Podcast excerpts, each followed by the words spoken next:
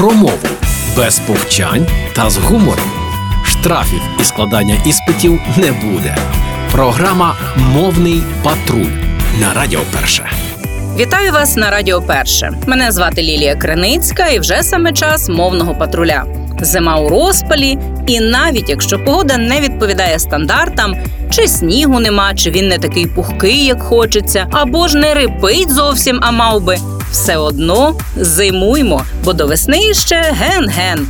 Білі мухи налетіли, все подвір'я стало біле. Не злічити білих мух, що летять, неначе пух. Цей вірш Максима Рильського так назавжди і лишиться моїм улюбленим зимовим. І сьогодні, у продовження теми, поговоримо про зимову лексику. Так, оце вам відповідь на питання про багатство мови. Наступив новий рік. На що наступив? І точно саме новий? Ні. Рік новий. І він настав. Так і кажімо: настав новий рік. Про змерзнути та замерзнути теж нагадаю. Коли щось перетворюється у людяну брилу, покривається кригою, тоді кажемо замерзло.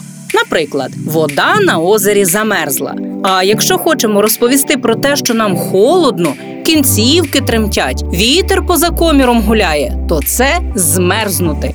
Наприклад, я сьогодні дуже змерзла. А ось ще ціла пригоршня іменників, які описують погодні умови: іній або паморозь. Тонкий шар кристалів льоду, що утворюється осіданням водяної пари на гілках дерев, дротах тощо.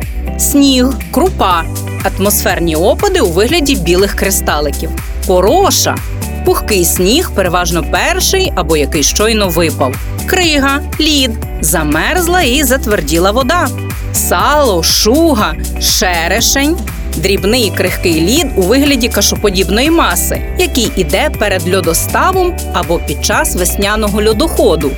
Льодостав суцільний шар льоду на поверхні водойми, сльота, ляпавиця, мокротеча, хмарна вогка погода з дощем або мокрим снігом і з багном під ногами. Ой, це ж ніби про Львів.